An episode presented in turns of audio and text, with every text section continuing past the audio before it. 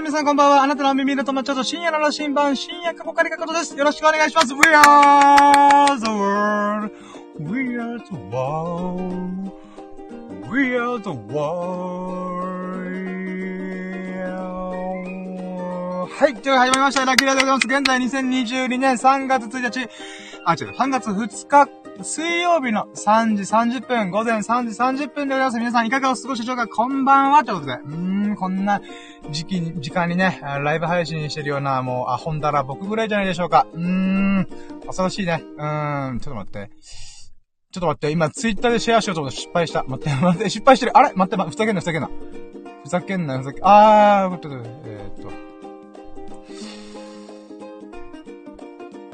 てよ、テンションせっかく上げてきたのに、先にやっとこれ、シェアするタイミングって難しいよね。いいや。はい。はい、ということで始まりました。ラッキーラジオでございます。今回のラッキーラジオが、SHARP98、98回目の、今日のささやかなラッキーを語るラジオ、略してラッキーラジオでございます。We are!で、パーソナリティを務めさせていただきますのは、深夜の羅針盤こと、深夜、カコカリカコとじでございます。いやー、今日はね、2本撮りの2本目なんだよ。今回か。いやー、さっき1時間45分ぐらい喋っちゃったからね。1時半に開始して、さっき終わったんだよね。で、ちょっと休憩して、よーし、もう一本、撮ろうと思って。これが3時半からスタートするってね。恐ろしいね。我ながら恐ろしい。もう、息が上がってる。最初は、一本目の時はさ、ジョギングで息が、みたいな感じだったけど、今回は、さっきのラジオで全力で喋った後にもう一回撮るから、その余韻で、ってなってるね。恐ろしいね。いやー。ちょっと待ってよ、鼻ほじってる。鼻の通りが悪い。サザエさんも滑舌悪いんだから、ちょっとここら辺気をつけないとね。はい、ということで、まあ、今日ね、やっと今日のこと喋れるよ。実はね、さっき収録してる時に今日のこと言おうとしたんだけどさ、いや、ちょっと待って、これは今日のラキラジで喋った方がいいから、ちょっと我慢と思って、約2時間、全力で喋った結果何が起きたかっていうと、一日の記憶がほぼおぼろげ。あれ今日何やったっけみたいな。あれみたいな。感じになってる、一人で。そうね。いや、ちょっと待って。やっぱさ、頭の回転が回ってないのすげえわかるわ、自分自身が。だったら日本撮りするなよって話だよね。でもね、喋りたい。それでも僕は全力で喋るよ。全身全霊、全力、全軍、全身。すべてを出し切るつもりで、私は喋ろうと思います。はい、じゃあ行きましょうか。はい。でね、このオープニングトークでは毎回喋ってることあって、それはね、ラキラジとは何ぞやっていうものと、あとはこの、その中でのね、最優秀ラッキー、最も喜んだラッキーっていうのを毎回語ってんだ。まずね、ラキラジって何ぞやって話だけど、これはね、僕のミニマ曲で一日のラッキーを振り返って、あんなラッキーがあった、こんなラッキーがあった、忘れてたラッキーみたいな。ということがあるわけだ。あるわけで、それをラッキーを思い返しながら、1ラッキー、2ラッキー、3ラッキーっていう風にカウントをしていくだけのラジオです。自己満足。ザ自己満ラジオってことで。私はね、自己満足しすぎて自分大好き人間になってるよ。雨降ってきた。いいラッキーだね。雨降ってきたよ。うわ、テンション上がる。はい。で、まあそういうラジオやってるわけだ。で、その中で企画がいくつかあって、コーナーみたいなのがいくつかあって、まあ今日のラッキーを、どれくらいあるかなっていうのを数字化してみると。何パーセントかなっていう、パーセント化してみるっていう企画だったりとか、その中で、こう1日20個30個くらいのラッキーがこうカウントされていくから、その中で一番喜ばしかったものは何ぞやみたいな。で、それでピックアップする。選び抜いたやつを、今日の最優秀ラッキーっていう風に紹介したりするんだよ。で、あとはラッキーカムトゥルーツって、ラッキーがね、こう、過去と現在に対して行われるわけじゃん、基本的に。あんなラッキーやったみたいな。それ過去のラッキー、もしくは今現在、ラッキーラジができたやったっていうラッキーとかね。だから、過去現在、あれ待って、残る未来ってなんかないのかなーって時に、このラッキーカムトゥルーっていう企画があって、それは、このラッキーをね、自ら掴みに行こうぜっていう企画なんだよね。まあ、簡単に言うとね、目標とか夢みたいな。うん。まあでもそんな大ごとなものじゃなくて、明日どんな喜びを掴みに行こうかと。例えば天下一品のラーメン食いに行くとか、スシローで寿司食うとか、そんなものなんでもいいと思うんだよね。だったら、このラッキーを叶えるためには、アクション、行動を起こさないといけないってことなんだよね。だからそこでラッキーカムトゥルーっていうのを組み込んで、とりあえず、今、現在思うところで、明日これやろう、あれやろう、みたいな。それを決めよう、みたいな感じの企画ですね。まあそういう感じで、ラッキーにまつわるいろんなことを喋るラジオでございます。で、オープニングトークですね。今、オープニングトークでは、その、前回収録したラッキーラジの最優秀ラッキーっていうのを語ろうと思うんだよね。それなんでかというと、初めて聞いた人にアーカイブで、ちょっと味見してもらいたいなと。冒頭だけでも味見してっていうふうに思ってます。はい。でだ、前回収録したやつがね、今月のささやかなラッキーを語るラジオだったんだよ。つまり2月分のラッキーをね、もう振り返りまくった。疲れたと思って。で、さすがにね、1日30個出てるから、30×30 にして、900個のラッキーがあるってやばくない？ 1000 個、約1000個だぜっていうふうに思うと、あ、これ全部振り返るのは無理だと思うから、思ってるんだよ。なので、その中で選び抜いたラッキー。っていうものを、もう毎回、喋ってるわけだ。今日の最優秀ラッキー、今週の最優秀ラッキーみたいなので。で、今回は今月の最優秀ラッキーを決めたわけ。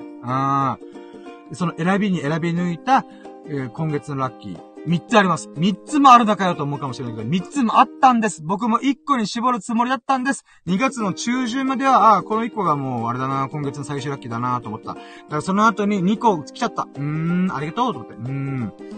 でね、まず1個目。1個目は、様々な人の協力を経て、私、無事にね、車検をリーズナブルに終えることができました。やったね。まあ、友人とか、おかんとか、ガソリンスタンドのスタッフさん、車検場の人とか、あとタイヤ屋さん。もう、このいろんな人の協力を経てね、私、車検をね、おそらくディーラーでやったら15、6、7万ぐらいいくところを10万弱に抑えることができました。いや、ほんとありがとう。みんなありがとう。マジでありがとう。まあ、細かく、詳しい内容は前回の収録で喋ってるので、まあ、それを聞いてもらえば、もう10分15分ぐらいそれについて喋ってます。こんなことがあってさ、みたいな。喋ってるので、興味があれば、ぜひそちらを聞いてくださいませ。ね、二つ目は、僕はね、ダイエットしてるの。今めっちゃ頑張ってる。で、106キロから2月の段階で 88.5 キロまで行きました。で、その流れで、106キロから目標体重が75キロなんで、1年間で行こうと思ってるんだけども、なんと、2月いっぱいの時点で、16キロ痩せたんだ。それ30キロ中、半分来たんだよね。もうめっちゃすごい勢いで痩せてるわけ。もうこれが嬉しいでしょうがないってことで、これが最優秀ラッキーでございます。イェイ！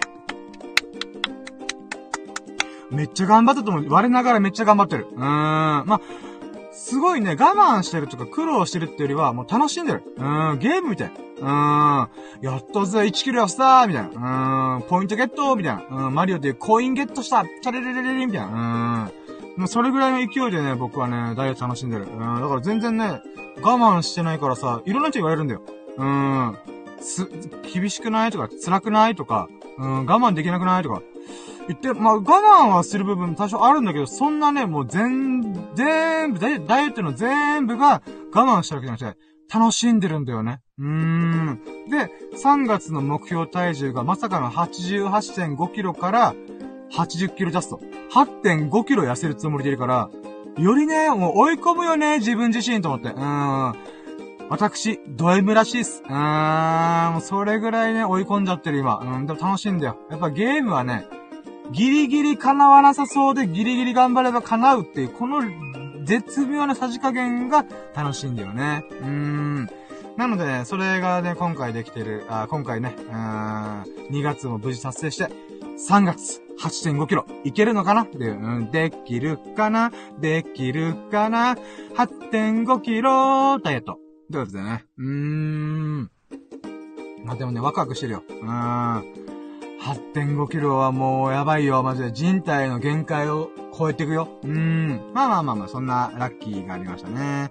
で、3つ目が、僕はリスナーさんのことを神々と呼んでるんだけど、もう神が降臨してきた。リスナーがね、基本的にはこんなね、夜のね、3時40分、まあ午前3時40分とかに収録してるおバカさんだから僕はね。それを毎回毎回やってるからね。そんな僕にもね、そんな僕だからこそ、リスナーさんが来てくれることがとっても嬉しいんだ。めっちゃありがとうと思って、そういった意味で、もう、あがめたて祭るってことで、神々と呼んでるんだよ。まだラッキーって幸運っていうものになったら宗教とか神様とかに繋がりやすいから、ちょうどいいなと思って。僕にとってリスナーさん神々でございますと思って。で、神がね、時々降臨してくれるから、ふわーって。で、その、リスナー、まあ、神々が降臨した中で、みここさんっていう方が、結構ね、このライブ配信とか詳しい方なのよ。で、それでコンサルティング的な感じでしてくれるってことで、そうなんですか、やったありがとうみたいな感じで、ありがとうございますみたいな感じでなったんだけど、その中で結構問いかけ方だよ。何のために喋ってるの？何のためにラジオやってるの？何のためにスタンドFMやってるの？みたいな、このニュアンスの言葉を問いかけられたんだよね。で、その時に僕はね、なんでだろうっていうふうに思ったんだよね。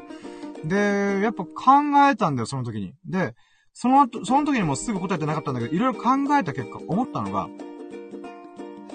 僕はね、なんでラジオやってんのか、なんで喋ってんのか、なんでこんなにね、別にお金にもならないね、毎日1、2時間喋ってるのか、全力でね、って考えた結果、僕は人の心を震わせる喋りをしたいっていう、このもうドーンともう超かっこいいこの一文ね、人の心を震わせる喋りをしたいっていう、この一文が見つかったんだよ。で、これはね、実は、昔にちょっと考えたこともあったんだよ。で、それをさ、忘れてたんだよ、俺は。日々のラッキーを振り返る中で、わーって喋って、今日もスッキリした、じゃあ帰るか、つって、ちょっとなさな。まあ、全力でやってるには変わらないんだけども、何のためにやってるか、なぜの部分が良かったんだよね。で、それをさ、みここさんの問いかけによって、そっか、俺は、人の心を振らせる喋りをしたいんだ。っていう風に原点回帰できました。これが、今月の最優秀ラッキーの3つ目でございます。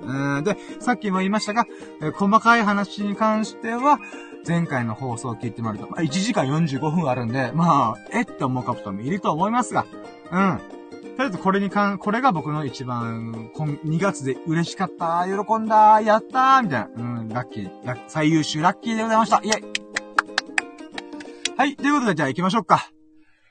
いよいよオープニング始まりますわ。やろうとも、準備はいいかよーそろー深夜の新馬プレゼンツ、深夜のジャンコンパス今日のささやかでラッキーを語るラジオ、楽してラッキーラジオ、Here we go!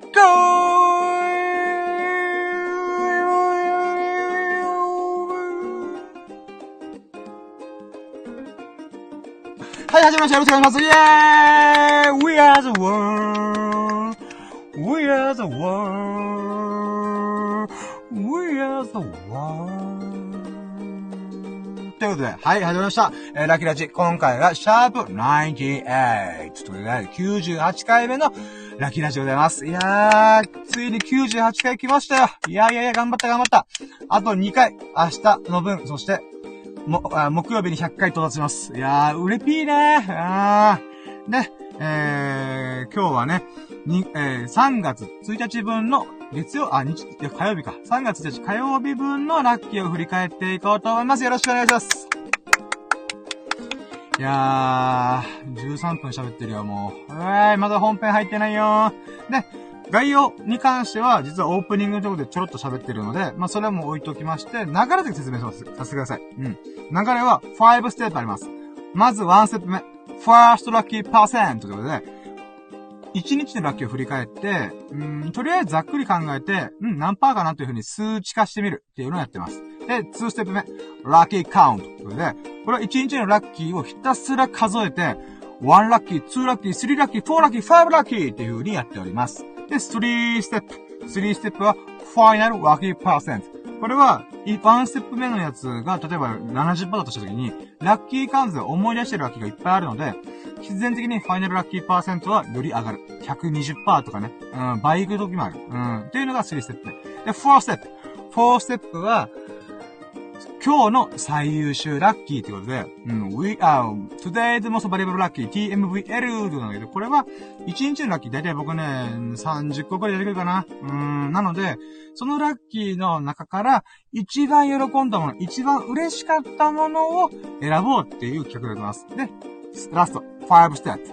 明日のラッキーカムトゥルー。いや。これは何かっていうと、今この4ステップ目までは、過去、もしくは今現在のラッキーしか語ってないんだよ。で、5ステップのラッキーカムってやつは、未来のラッキーを掴みに行こうっていう企画でございます。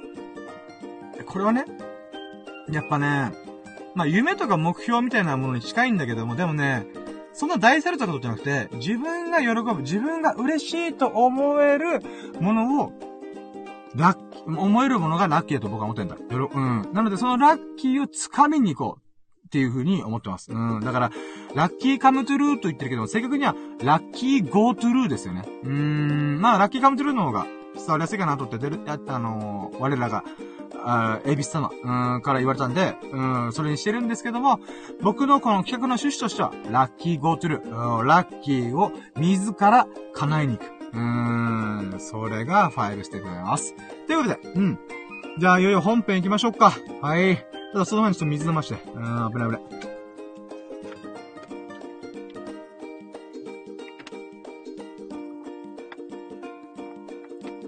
OK、行きましょうか。では、2022年3月1日水曜日のラッキーを振り返っていこうと思います。よろしくお願いしまーす。ウェイヤーイ。はい。じゃあ、まず1ステップ。First lucky person! Yeah! これはね、まあ、さっき冒頭で言いましたけども、1日のラッキーを数値化、パーセント化してみようっていう企画でございます。で、このコーナーでね、思うのは、とりあえず、パッと思いついた数字出してみようと。で、今日はね、さっき冒頭で言った通りにね、2本撮りの2本目だから、1本目で2時間ぐらい喋ったから、ちょっとね、頭回ってねえんだわ。何があったか、まあ、でも今月のラッキーは出てきた。で、あれはって、まあ、はい。OK。今日の first lucky person is 50%!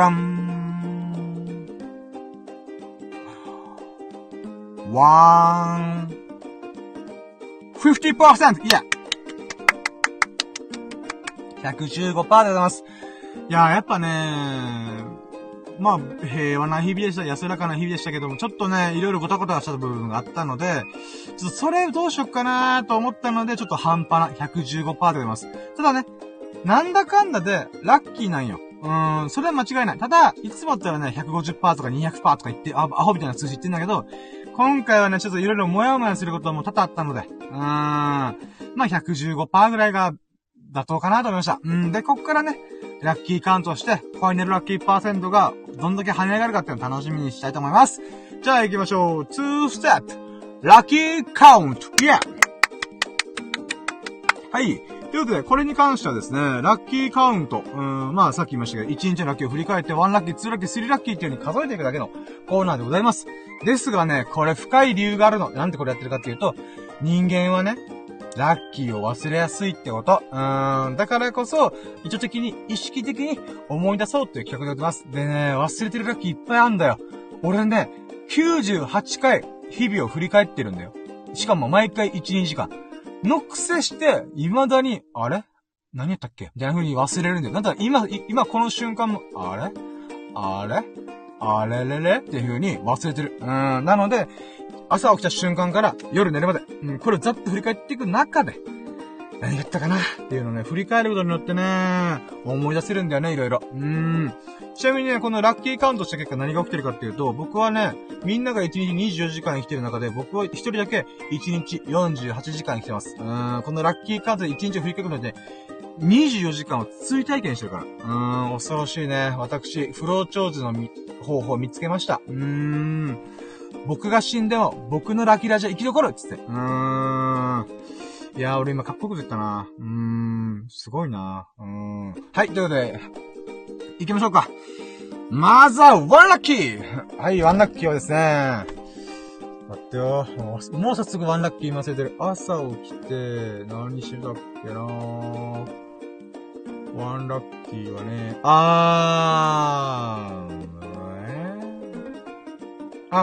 まあ、これでいこっか。はい、ワンラッキー。今日は天気が非常に良くて、晴れやかな日でした。イェイ！これがワンラッキーでございます。まあ、今日ね、3月1日なんで、おそらく、卒業式シーズンだよね、多分。なのでね、こんな晴れやかな日で卒業式が迎えられる人、まあ、地元の高校生とかね。いいねーと思って。確かそうだよね。3月1日が確か高校の卒業式シーズンじゃなかったでしょうかということで。まあ、僕としてはね、晴れ上がってって思ったんだけど、私生活リズムがおかしい人なんで、太陽の光で目覚めちゃうんだよ。結果、6時間睡眠しかしてないっていう状態になっちゃうんだよね。だから、辛いなって思うんだけど、でもね、やっぱ、こう、晴れてると気持ちいいさ。気持ちいいじゃん。なのでね、やっぱ、なんだかんだでラッキーだよなと思って、これがワンラッキーでございますね。はい、じゃあワンラッキー。はい、じゃあツーラッキー。ツーラッキーはね、起きた瞬間に、と思ったのが、僕ね、歯の治療とかダイエットがある程度落ち着いてきたから、ちょっとね、いろんなこの体にガタが来てるからさ、で、その次何しようかなと思ったら、歯医者の次何しようと思って、そうだ。皮膚科に行こうと思ったんだよね。僕水虫なんよ。で、水虫の薬使ってるから、全然症状は緩いというか、あんまりないんだけども、今までね、仕事が忙しくない時に皮膚科に行って薬もらったんだけど、いやー、ちょっと時間ないなと思って、市販のブテナロックとかいう、この水虫薬を使ってたんだよ。なんだけどね、やっぱ高いんだよね。この前ね、見たら2500円してた。値上がりしてんじゃんってビビったんだけど、で、これ Amazon で購入したら1500円とかなんだよ。じゃあ1500円で1週間ぐらい待って、買うかと思っただけに、そうか、もう俺歯医者に今行かないから、皮膚科の先生のところに行って、水虫の治療を本格的にやろうと思ったんだ。なので、2ラッキーは、この皮膚科のところに電話したんだよ。電話したっていうのが2ラッキーかな。イェイ。ただね、びっくりしたんだけどさ、こうプルルルって言って、あれ繋がらねえなと思って、マジで5秒10秒ぐらい待ったんだよ。そしたら、この回線が切り替わろうとかして、よくあれじゃん、電話さ、例えば、この窓口のところの電話になってるけど、誰も取らんかったら、5秒後とか10秒後に、ある一つの電話に、この、経由するっていう機能があるじゃん。それで経由されたのが分かったんだよ。なんでだろうと思ったら、で、ガチャって出て、もしもしみたいな。〇〇皮膚科ですかって言われたら、って言おうとした時に、すいません、実はですね、火曜日、定休日なんですよって、と思って、ってことで、すいません、申し訳ございませんでした、ってことで切ったんだけど、ね、ネットで調べてからさ、火曜日もやってるって調べて、で、出てたんだけど、まさかの、いつの間にか火曜日がフルで休みの日やってたっぽくて、と思って、しまったなぁと思って。なので、明日ね、皮膚科行きたかったんだけど、もう飛び込みで行くか、それとも明日のね、起きたタイミングで電話して、行っていいのかどうか聞こうかなと思ってる。まあ、とりあえず2ラッキーね、この皮膚科に予約の電話をしようというふうに行動したこと。まあ、これが2ラッキーかなと思います。はい。で、3ラッキー。3ラッキーはね、その後、まあ、起きて、何したっけなぁ。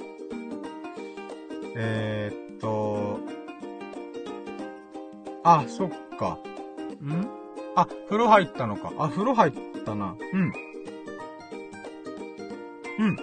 風呂入って、顔洗って、歯磨いて、髭剃って、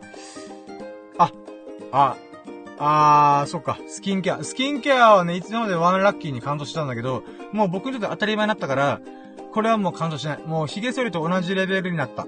それぐらい当たり前。だけど感謝はしてる。ではあるんだけど、まあ、とりあえず、朝起きて、小綺麗にして、よし、今日も俺いけてると思って。ただ、もう一個このスキンケア周りでラッキーがあるの。それは3ラッキー。フェイスパックをやりました。イェイということで、3ラッキー、フェイスパックやりました。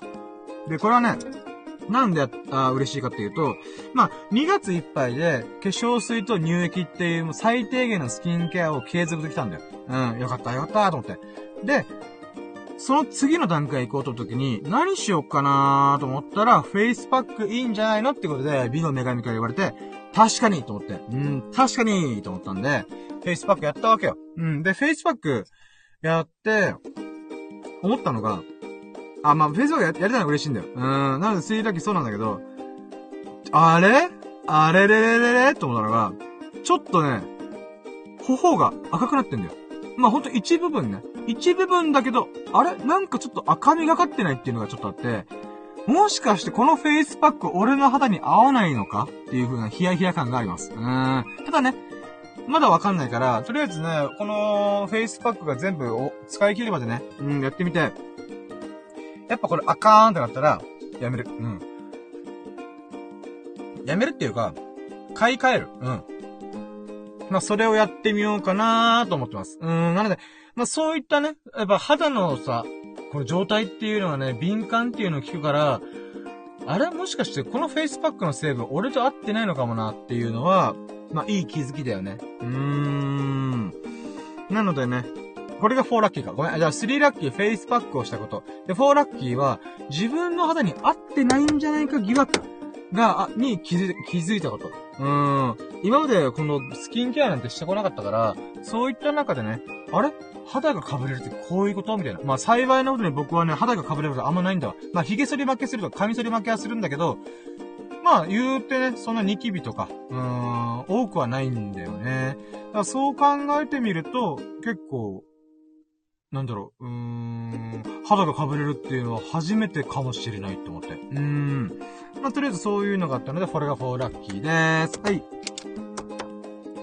で、5ラッキー。5ラッキーは、その後フェイスパックした後に、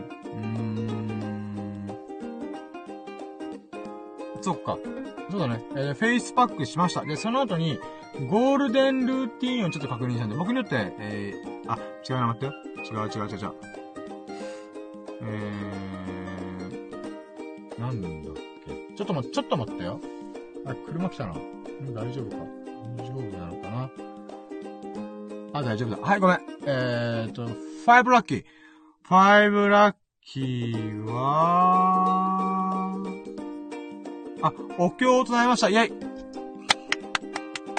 合ってるよな。お経だよな。僕はね、もうこのラッキーラジオ何度も言ってるんですけども、僕は入れ歯を入れて発音障害があるので、そのリハビリがてらラジオやってるって部分もあるし、かつ、お経を読むことによって、この口周りの筋肉とか動きとかが、結構スイッチ入るんだよ。やっぱ朝の寝起きっていうのはね、やっぱ入れ歯の、寝てる時は外してると入れ歯。で、起きた時にはめ込んでるから、やっぱこの、触りが違うんだよね。なので、それをチューニングするために、お経を読んでるんだ。なので、これが5ラッキーですね。イェーイ。で、この、お経を唱えてる間ってね、暇なんよ。もちろん祈ったりとかね、ちゃんとお経を読んでるんだけど、いやー、暇だなーって思った矢先に、プチブログを書くことにしてるんだ。ちょっと待ってよ。6ラッキー。各 SNS で、インスタグラム、ツイッター、ノート、グラビティ、プロっていう5個の SNS アプリで、私、毎日投稿、今日も継続できました。やったね。イェーイ。これが6ラッキーでーす。イェイイェイイェイイェイイェイ。ということで、これが6ラッキーですね。はい。で、6ラッキー。これも毎日やってるから、日課なんだけど、いつもはね、分割してるんだよ。朝10分だけお経を唱えて、夜に50分ぐらい唱えるみたいなことをやってはいるんだけども、最近やりたいことが多すぎると、やることが多すぎるから、ちょっとどうしようと思って、プチブログ、この写真を投稿するんだけど、写真を綺麗に仕上げた後に、プチブログっていう1000文字前後の文章を書くようにしてるんだよ。なので、その時間を朝にやっちゃおうと思い始めて、そういった意味でね、朝一発目からもう全力で、お経を唱えながら全力でプチブログといい感じの写真の加工をするというのがあります。はい。で、これが6ラッキーなんでございますけども、7ラッキー。7ラッキーは、いつもこのプチブログどんな内容を書いたかっていうことを書いてるんだけど、言ってるんだよ。で、7ラッキー。7ラッキーは、今回のプチブログに関して、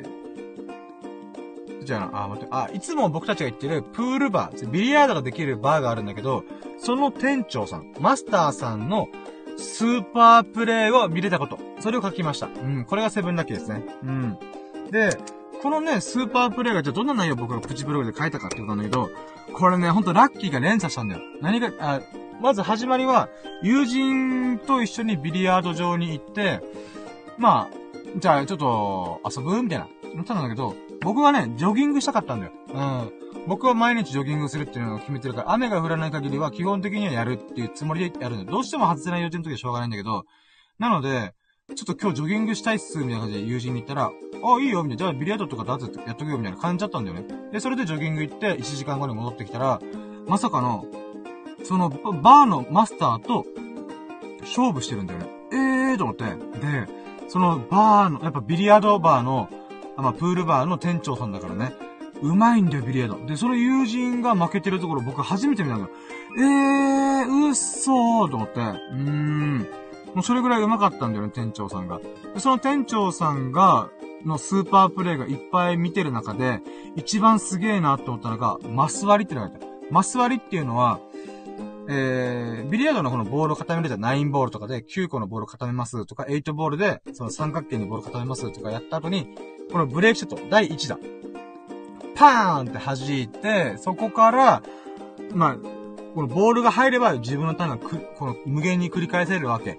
なんだけども、ボールが入れなかったら相手のターンになるんだよね。で、その相手のターンになるのが自分がミスというか、ボールが入れなかった時なんだけど、マス割りっていうのは、そのブレーキショットバーンってやった後に、ずーっと、毎回ボールを入れ続けて、最終的に相手にターンを渡すことなく、すべてのボールを入れることができたことをマス割りって言うんだよ。これを聞いて、これを見てね、すげえと思ったマジで。ちなみにね、マス割りって言葉さ、後で調べたんだけど、このマスっていうのが、あれなんだよ。このお酒とか飲む時のマスなんだよ。なんか、節分とかの時のこの箱みたいなのあるじゃん。あれをマスって言うんだけど、昔のビリヤードの言葉で、このワンゲームのことをワンラックとか言うらしいんだよね。で、日本では、一マスって言うらしいんだよ。つまり、ワンゲームの一マス。マスっていうのが、ゲームの単位らしいんだよ。なので、10マスやろうぜって、トマス、やろうぜって言ったら、あ、10ゲームやろうってことね、っていう風になるらしいんだ。で、マス割りっていうのは、そのマス、つまりワンゲームを割ったって意味なんだよ。ワンゲームを割るぐらい、割るっていうか、こう、ゲームにならないみたいな。ゲームを割ったみたいな感じの意味でマス割りって言葉が普及したらしいんだよ。へーと思って。で、そのマス割りを僕は生で初めて見たわけだ。で、これはね、この友人曰く、このビリヤードをたくさんやってきた友人ですら、人生で3回しかやったことないらしいんだよ。人生で3回でもう100万じゃんか。麻雀の100万レベルじゃん。国士無双レベルじゃんっていうタイミングに、僕たまたまジョギングに出て、帰ってきたのが見えたわけだよ。これがすごいラッキーだなってことは、これたまたま、ビリヤード場に行こうぜって言わなければ、たまたま僕がジョギング行ってくるわって言わなければ、友人と僕でビリヤードやってたはずなんで、それ考えると、僕が出たからこそ友人は、持ち前のコミュニケーション能力を駆使して、バーのマスターと、ビリヤード勝負をするってことをやってるんだよ。で、その瞬間、そうなってると僕知らないんで、ジョギングタタタタタって言って、1時間後帰ってきたら、そのマスターと勝負してるわけだよ、友人が。だからね、で、その瞬間に僕がね、例えば、1時間半とか、なんて言うんだろう、ジョギングやってたとしたら、そのマス割りが見れる瞬間を逃すわけだ。だからこそ、このたまたまがいろいろ連鎖して、このラッキーに巡り合ってんだなと。つまりね、このラッキーの点と点が結びついて、線になってるんだよね。だからこのラッキーはね、すごいラッキーだなぁと思って。だからね、もう、それをさ、点と点を繋ぐことを、英語でコネクティングドッツって言うんだよ。で、コネクティングドッツっていう言葉を聞いたら、一部の人は、あーと思うかもしれないけど、これ、アップルの創業者、スティーブ・ジョブス、iPhone とかを発明したイノベーターの人が、有名なスピーチの中で、コネクティングドッツって言葉があるんだよ。だからね、今回僕ね、スティーブ・ジョブスよろしくな、ラッキーのコネクティングドッツがありました。いやー、嬉しかった。本当に嬉しかった。でね、もうそのスーパープレイを見た結果、僕もね、やっぱビリヤード上手くなりたいなと思って。やっぱね、あのスーパープレイ見ると自分もやってみたいなって思える。それぐらい美しくてかっこよかった。なので、それ、ビリヤード熱がね、ちょっとね、盛り上がってきた。まあ、今すぐにそんなマス割りできるとは思わないんだけども、ゆっくりゆっくりやってって、いつの日かマス割りを出すまでやりたいなと思ってます。まあ、そんな内容のプチブログを書きました。イェイ。これがセブンラッキーですね。で、それを書いた後に、8ラッキー。8ラッキーは何したっけな。その後はね、待ってよ、ちょっとマジでね、記憶がおぼろげなんだ今。プチブログ書きたい、やったーみたいな。今日のノルマ達成と思った矢先に、あ、そっか。読書した。本読んだよ。本読みました。8ラッキー本を読みました。イェーイ。で、昨日のラッキーカムトゥルーで僕は本を読み始めるっていう風に言ったと思うんだけど、今回の本もまたね、筋トレの本を読みました。今年で、まだ本あんま読んでなくて、2冊目読んだのが、筋トレは人生を変えるみたいな、テストロスターさんっていう名前で活動されてる方が、筋トレについて、こういろいろ、なんていうかな、書いてる本なんだよ。で、これも結構面白くてね、もう一気に読んじゃって、ああ、面白いと思って。で、3冊目。何にしよっかなと思ったけど、結局テストロスターさんの、また筋トレ本を見ようと思って、今度の本のタイトルは、筋トレは最高のソリューションであるっていう本だったんだよね。で、これね、本の形がちょっと特殊で、中身の本ね、中身の形、構成が特殊で、結構サクサク読めるんだよ。まあなのでね、まあ8ラッキー本読みましたって話なんだけど、9ラッキー。あっちゅう間に3冊目読み切りました。イェイ !9 ラッキーでーす。イェーイ。まさか1日で読み終わるとは思ってんかったーと思いながら。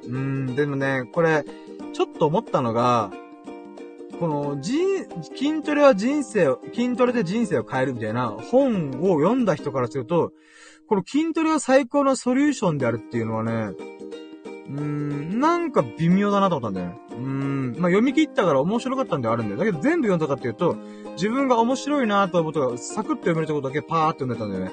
で、このね、構成が結構厄介だなと思ったのが、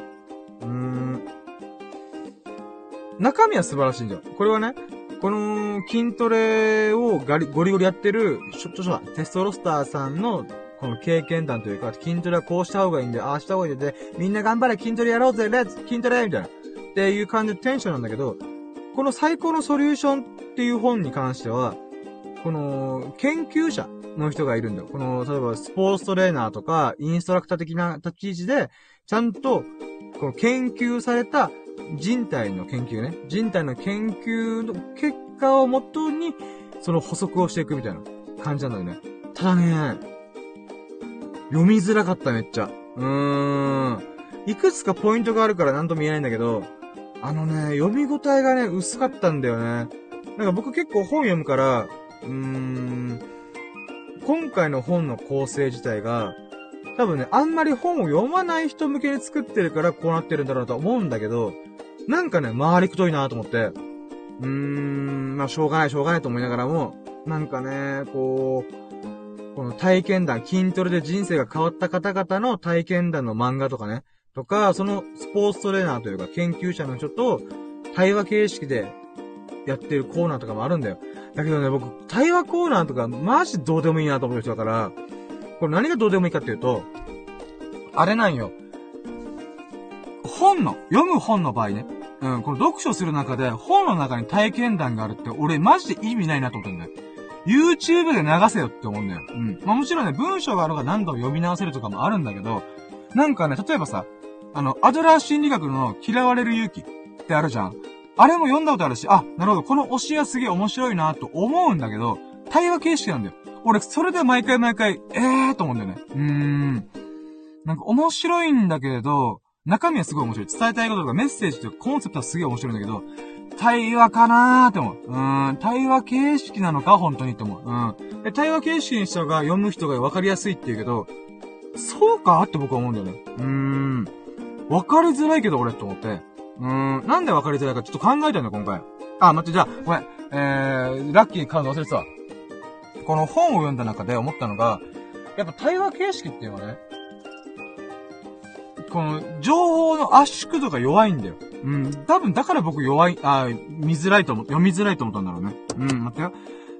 ナインラッキーが3冊目の本を、今年3冊目の本を読み切ったこと。で、テンラッキーが、なんで僕はこの本が読みづらいと思ったんだろう。だって似たようなテーマで、同じ著者が書いてるに関わらず、1冊目に出されたやつと、2冊目に出されたやつ。で言うならば、筋トレは人生を変えるみたいなタイトルの本の方が読みやすかったんだよ。なんかこれのがテンラッキーなんだけど、つまりね、さっきちょっとだけど、情報の圧縮度が対談にすることによって、すごい間延びしてるんだよね。で、僕としてはさ、早く知りたくて、こんな情報あるんだ、こんな考え方あるんだっていう意味で、あ、筋トレってこういう風に奥深い世界なんだって見たいからやってるんだけど、それが対談すると間延びするから、しかも文章だよ。文章で対談しちゃうと、間延びするんだよ。自分が欲しい情報をサクッとピンポイントで狙えないと思って。だからね、この専門分野の人の話とかさ、めっちゃ辛いなと思って。まあ、筋トレにハマったら、それを楽しめると思うんだけど、僕はね、この筋肉のさ、この研究論文とかを説明してる瞬間がね、ちょっと辛いなと思って。なんかそういう気づきがあった。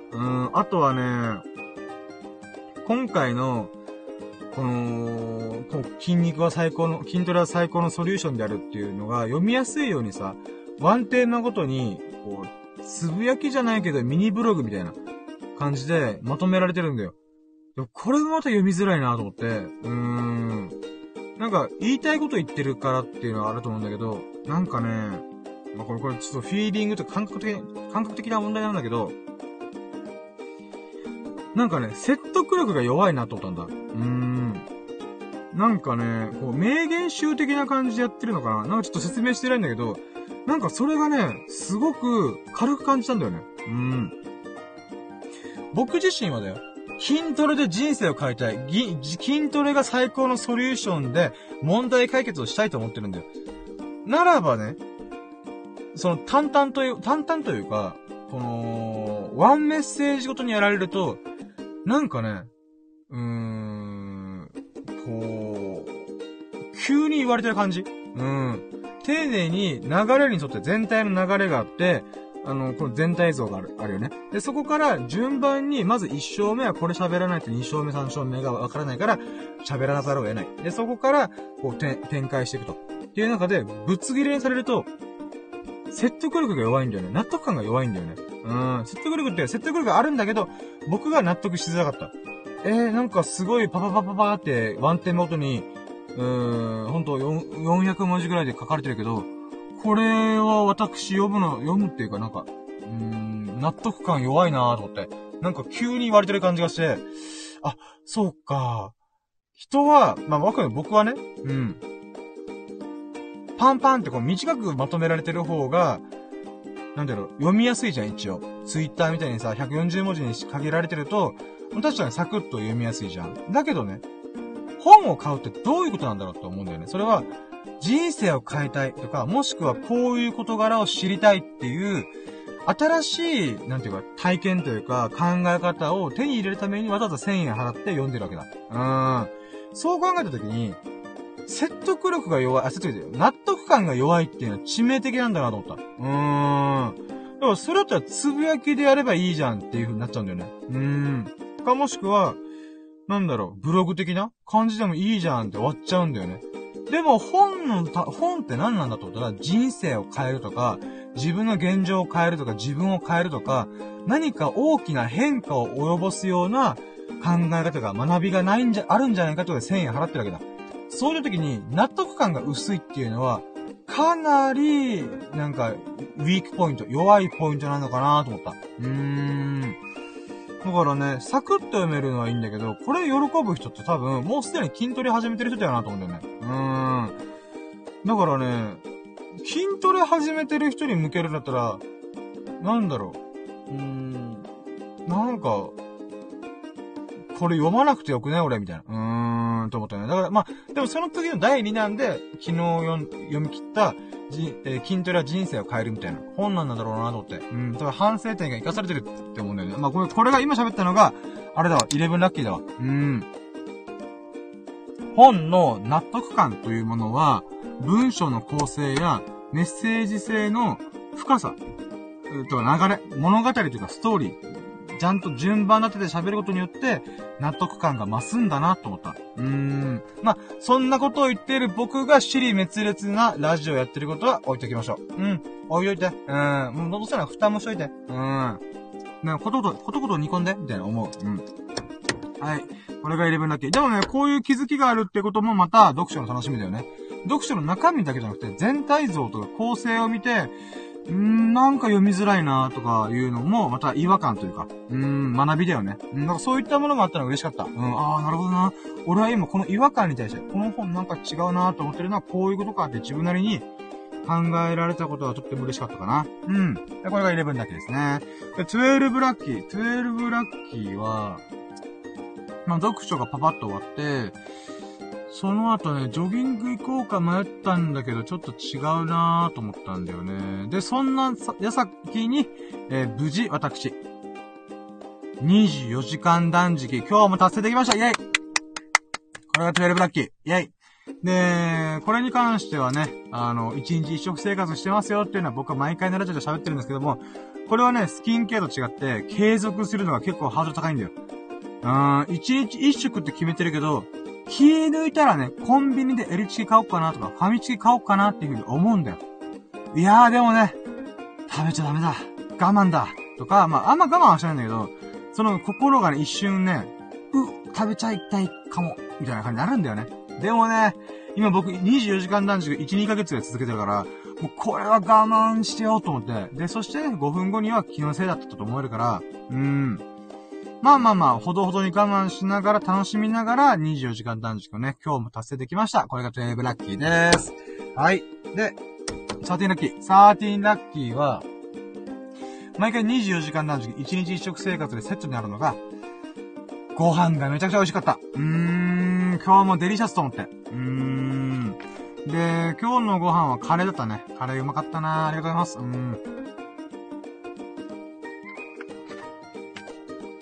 まあ、これが13ラッキーで、14ラッキー。14ラッキーは、納豆食べれました。やったイェイ。僕のね、生活の、軸になるのが、軸というか健康の軸か。納豆しかない。納豆のね、食物繊維と、このお通じが良くなる。もうこれだけに私、すべてをかけてます。納豆の責任重大ってことで。でもね、納豆ね、食べれてるのすげえ美味しいんだよ、まず。だからね、ちゃんと、今13ラッキーだよね。あれ合ってるよね。13ラッキー。はい。で、納豆食べれたっていうのが13ラッキーでーす。出た。あ、違う。あってよ。24時間。これ、今のが14ラッキーだね。ごめん、カウントしてなかった。ごめん、今のが14ラッキーだ。11ラッキーに、読書の話。で、12ラッキー。12ラッキーに、24時間断食できた。で、13ラッキーにご飯がめっちゃ美味しい。で、14ラッキーに納豆を食べました。美味しかったー。そしてこれが食物繊維につながる。ということで、はい。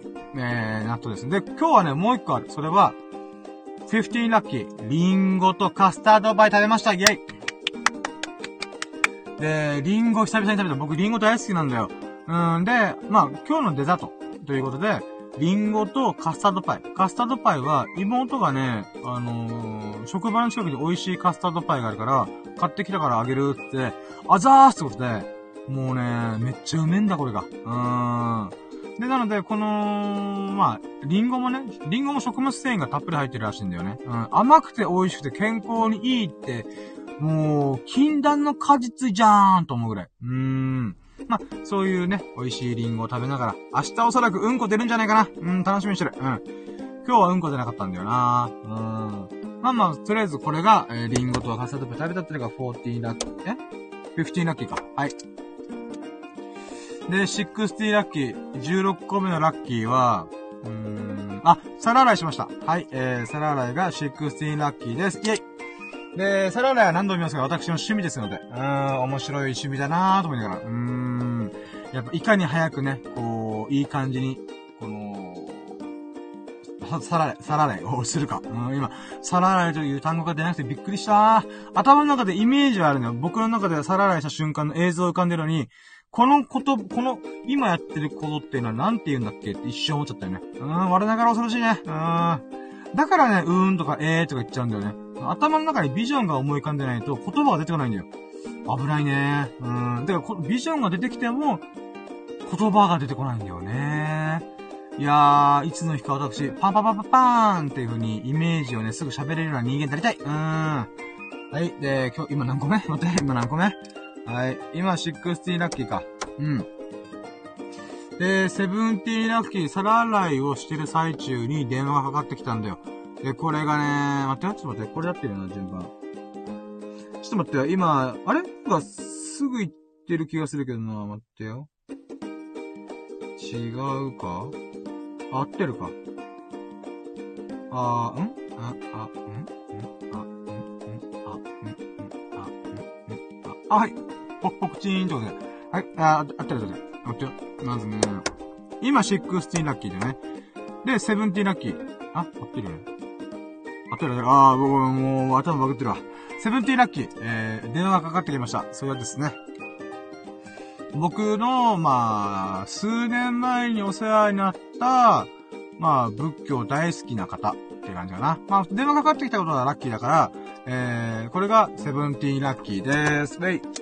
でね、この人が急に会おうとかですから、と思って。まあ、確かにね、時間は余ってるっていうか、余ってはいないんだよな。やりたいこといっぱいあるから、結構ね、この人と会ったら会う準備とか含めたら3、4時間吹っ飛ぶなーっていうヒヤヒヤ感があったけど、まあ、数年ぶりだからいっかーってことで、まあ、いいですよーってことで、会いましょうってことで、で、まあ、それで皿洗いもいろいろ終わらして、電話も短く整えて、よし、レッツゴーっていう風にやったんだよね。で、迎えに来てくれるっていうことで、まあ、その間ね、準備、あったわ。そう、1時間後ぐらいに来るねーってことだったんで、なんだっけな、ちょっと待ってよ。18ラッキーはその準備してる間に、シャグをね、僕巻きタバコするんだけど、それが、時間がなくてね、残り2本しかなくて、本当はそれを巻こうと思ったんだよ。50本ぐらい。だけどね、ちょっと時間がなくなっちゃったから、とりあえずは15本だけ巻こうと思って、それが巻けたから、それが、18ラッキーですね。イェイ。18ラッキーが、まあ、シャグを巻けたこと。で、19ラッキーが、待ってよ、19ラッキーが、なんだっけ。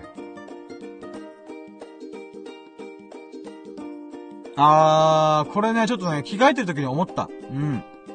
19ラッキー、これね、やっぱね、ダイヤしてんじゃん？ベルトがゆるゆる。俺、歩いてる最中に、ポコチン出すのかなと思うぐらい、ズボンがゆるゆるなんよ。で、それをベルトで締めてんじゃん。でもベルトもさ、5個の穴が開いてるんだけど、昔、この106キロの時は、1個目の穴とか2個目の穴で、もうパツンだったんだよ。で、座ってる時とかお腹の肉が痛いから、ベルトを外すとか。なんかそんなレベルで剃ったんだよ。だけど今、5個目の穴を通してもゆるいんだよ。やっぱりゆると思って。だからね、僕、まあ、今寒いからさ、パーカーとか着るんだけど、パーカー着るから、この、中のシャツ、T シャツとかインナー、肌着か、を重ね着してるんだけど、その上からパーカー着るじゃん。だから、パーカーで見えないなと思って、僕、基本的にはこの、ズボンの、このなんて、ウエストのかさ増しのために、シャツをインするようになってんだよ。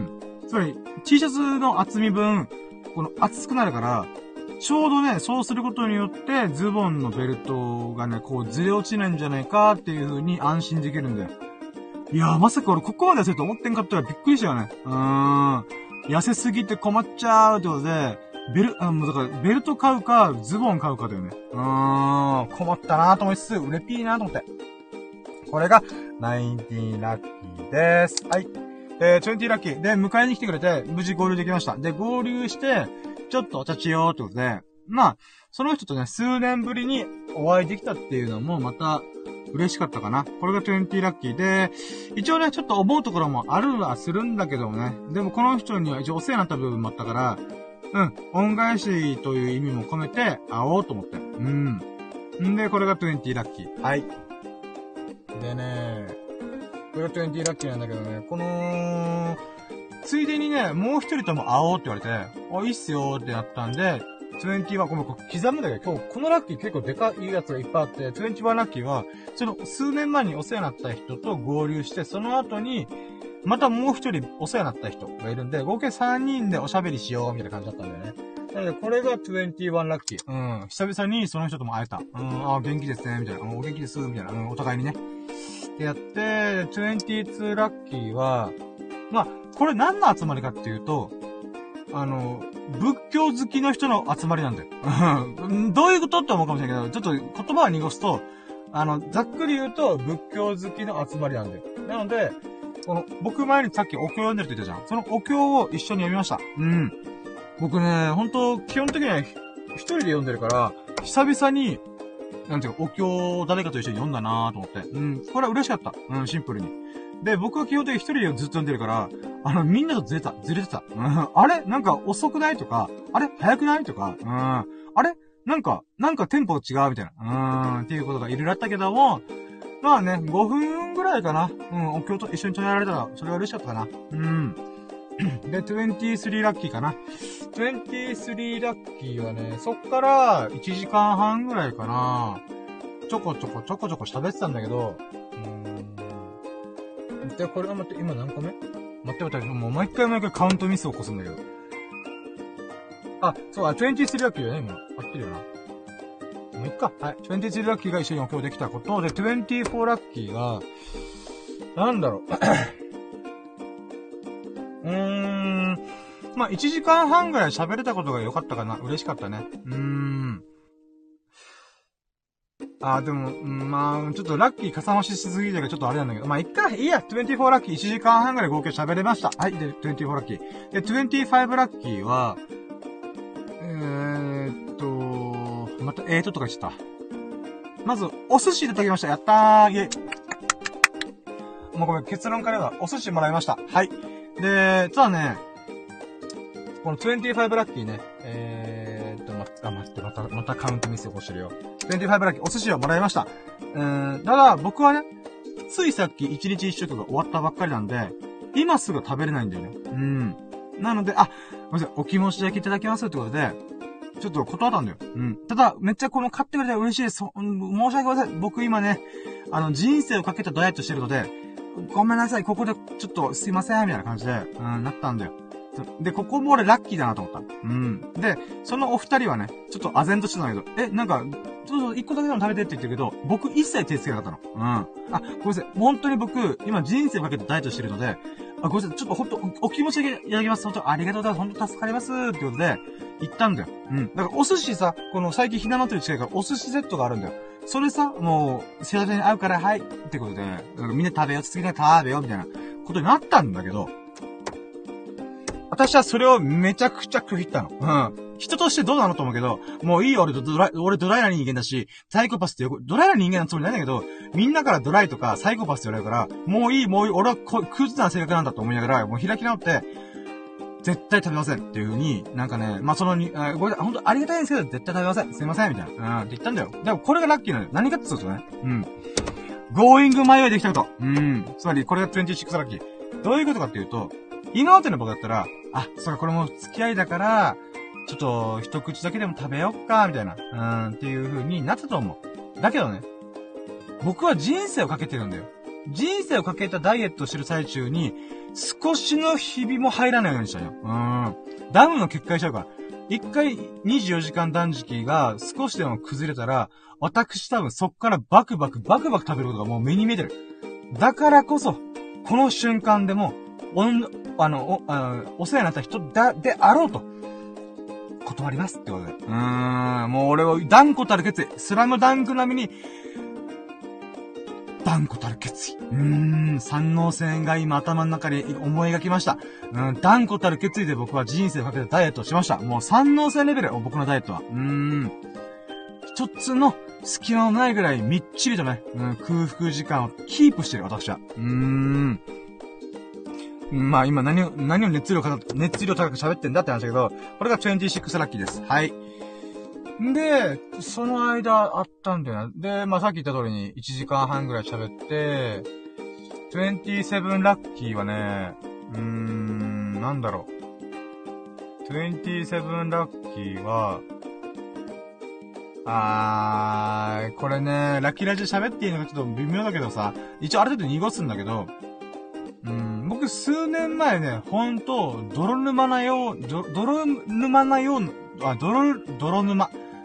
うな環境にずっといた状況にあったんだよ。で、この時に、なんかね、待って、ごめん、わかった。俺ちょっと言うわ。27か。27ラッキーは、その泥沼な時の状況を思い出して、改めて、自分の Going My Way をしようっていう風に思えた。それが27ラッキー。でね、これはちょっと細かく喋るね、これから。ちょっと今日はね、すごいね、もやもやした瞬間もいっぱいあったし、でも、これでいいのだろうかっていう、いろいろ思う、まとい人。フランレテスみたいにまといまくりました。で、このまといまくったきっかけっていうのが、やっぱね、僕、数年前、さっき言った泥沼なような状況、本当にね、もう、人生の、この、苦難というのかな、苦しみとか痛みとか辛みが、1年で、もう連続した年があったんだよ。で、本当にあの時地獄を味わったなと僕思ってんだよ。で、その地獄を味わって数年かかって今現在に至るんだけど、やっぱあの時の地獄っぷりはマジでやばかったの。で、周りからも、深夜死なないよね？大丈夫？みたいな。っていう風に思われるぐらいやばかったんだよ、マジで。目が死んでるとか、顔が死んでるとか、結構ね、それに近いニュアンスのことをいっぱい言われたんだよ。で、それぐらいやばいのかった。で、まあ、家族とかもすごい心配してたんだよね。おかんとか妹も、うちの兄貴大丈夫？みたいな。っていう風になるぐらい地獄の一年があったんだよ。で、その時のエピソードとかもいろいろ喋ったんだよね。で、これがね、なんかね、思わされたんだよ。人って誰も助けてくれないんだなって思ったんだ。どういうことかっていうと、ちょっとこれ説明が難しいというか、長くなっちゃうから端折るんだけど、人って結局誰も助けてくれるんだなと思ったんだ、僕は。もちろんね、励ましてくれたり、応援してくれたりとか、そういうものっていうのは全然あるし、いいんだよ。だけど、僕が本当に地獄の瞬間って、僕が助けて、誰か助けてってずっと叫んでたのに、誰も助けてくれなかったんだよ。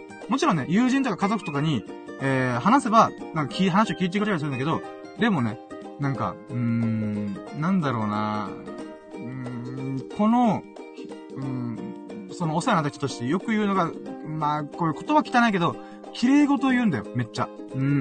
大丈夫だよ、みんながついてるよ、みたいな。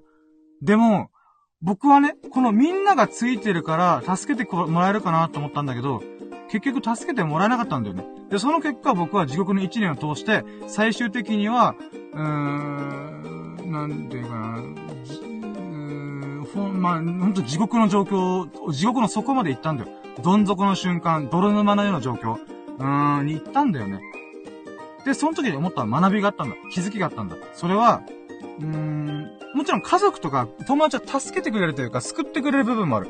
だからそこに関しては本当に感謝してる。なんだけど、こんなにさ、綺麗事でみんながいるからっていう風に言ってくれた人たちほど助けてくれなかったんだよ。僕はそれに、驚いたんだよ。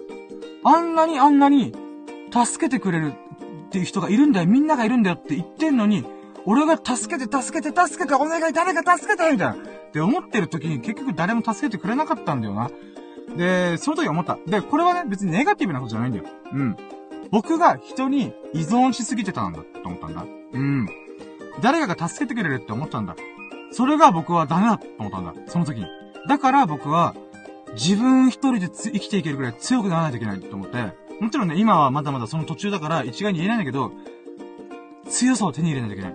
一人で、何でもやるっていうつもりじゃないと、ダメなんだと思った。もちろんね、別に何でもかんでも一人では無人島生活じゃないんだからって話なんだけど、ただ、自分が、この、どうしても誰かに助けてもらいたい時とかって、結局誰も助けてくれない。だったら自分で何とかする。っていう、マインド？心の持ちようがとっても大事なんだと思ったんだ、僕は。それをね、今回このお世話になったあの時のことを知ってる人たちと喋ってて、あーと思ったね。やっぱ僕は、going my way してなきゃいけないと思って。もちろんね、その人たちはお世話になってるから別に構わないんだけど、で、その時に、それも全部言ったんだよね。あの時誰も助けてくれなかったから、僕は、自分で going my way することをしました、みたいな。なので、別に恨んでも、憎しんでもいないんですよ、本当に。ただ、見切れてただけなんですよ、みたいな。っていう風に言って、まあ、これ細かい話はちょっと言えないんだけど、とりあえず僕は、だから、〇〇な、やらないんですとか、だからこうなんですっていう風に言ったんだよね。で、なんだろうな。まあ、それで、ああ、わかった。ああ、まあ、深夜の考え方はわかった、みたいなこと言いながら、まあ、何か言い出そうな顔してたけど、でもそれ全部僕打ち返しちゃうんで、まあ、いっか、と思って。まあ、とりあえずそういう話ができたことは良かったかなと。だからね、なんかね、あ、わかった。これでね、ほんと思ったことがあった。ごめんね、ラキラジだからさ、すごいバカみたいな話いっぱいしたかったよ。だけどね、今回ね、めちゃくちゃ心が満たされたんだ。これが28ラッキー。なんでこれから満たされたのにラッキーなのかと思ったんだけど、これね、考えさせられたんだよ。僕って、メンタル弱くはないと思ってた。俺はタフだと思ってた。だけど、そうでもなかった。やっぱ僕はね、弱い人間なんだよ、本当に。ちょっとしたことで、悩んだり、くよくよしたりとか、後悔したりとかするような、弱い人間なんだ。心が弱いんだよ。だから、今回のことでさ、数年前のあの地獄を味わった話をした瞬間に、もう記憶が鮮明にバッて蘇ったんだよ。で、それでまた心が、今現在の、やったぜラッキー語るぜイエーイみたいなっていう、バカみたいなことばっかり言ってる僕が、すごい心が乱されたんだよ。だから、ああ、俺やっぱ心弱くねえや、まだまだだと思って。ラッキーをさ、98回もずーっと1、2時間喋ってる僕だけど、やっぱり根底にはね、泥のようなヘドロみたいなのがあるんだよ。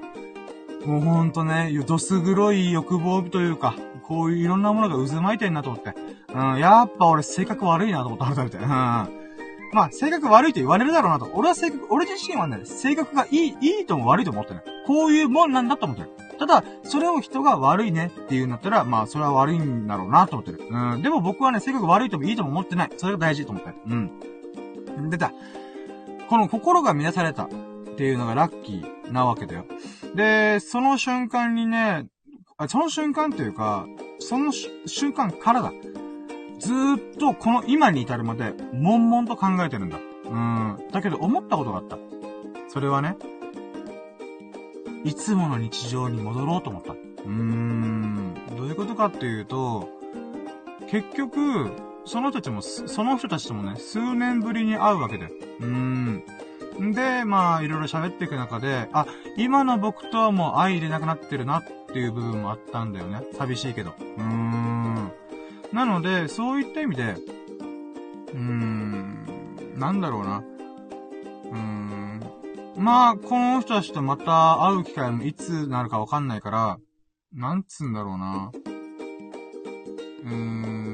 心が乱されたけども、また、いつもの日々に戻ろうと思って、ラッキーを語りまくって、日々楽しいことやりたいことを目いっぱい、やりきって、ちょっとした仕事して、寝る。スキンケアをいっぱいして寝る。そういう日常を繰り返すことで、またこの乱れた心が落ち着くんじゃないかなと思って。だから今ね、僕の心は、伊右衛門状態。伊右衛門っていうお茶あるじゃん、ペットボトルの。あれってさ、濁り茶みたいな感じで、下の方にさ、このお茶葉が溜まるじゃん。で、僕は今現在、上澄みの綺麗なお茶だったんだよ。まあ、正確に伊右衛門ってさ、混ぜた方が美味しいんだけど、まあ、とりあえず、僕はね、この数年かけてやっと心が落ち着いて、泥みたいな部分も下に溜まったんだよ。沈殿してくれたんだよ。もうお茶っ葉みたいなのがね。だけど今回の経験でさ、もう伊右衛門のペットボトルをガチャガチャーって振ったように、心が満たされたんだよ。もうお茶っ葉が心の中に渦巻きまくってると思って。では、これをじゃあどう直せばいいんだろう、整えればいいんだろうって思った時に、やっぱり今の日常を繰り返すことだなと思って。今の僕はね、今の日常がすごいハッピーなんだよ。ラッキーなんだよ。うん。みんなとも遊んで、自分が楽しいこと、本気で楽しいと思うことをやって、で、家族ともね、ワイワイしながら、過ごすっていうのが、とっても大事だと思って。だからね、なんか、そこの部分をね、気づかされた今回。だから乱されたこともね、悪いことではなかったなと思って。これが28ラッキー。で、29ラッキーはね、この乱された心の中で、あれだ。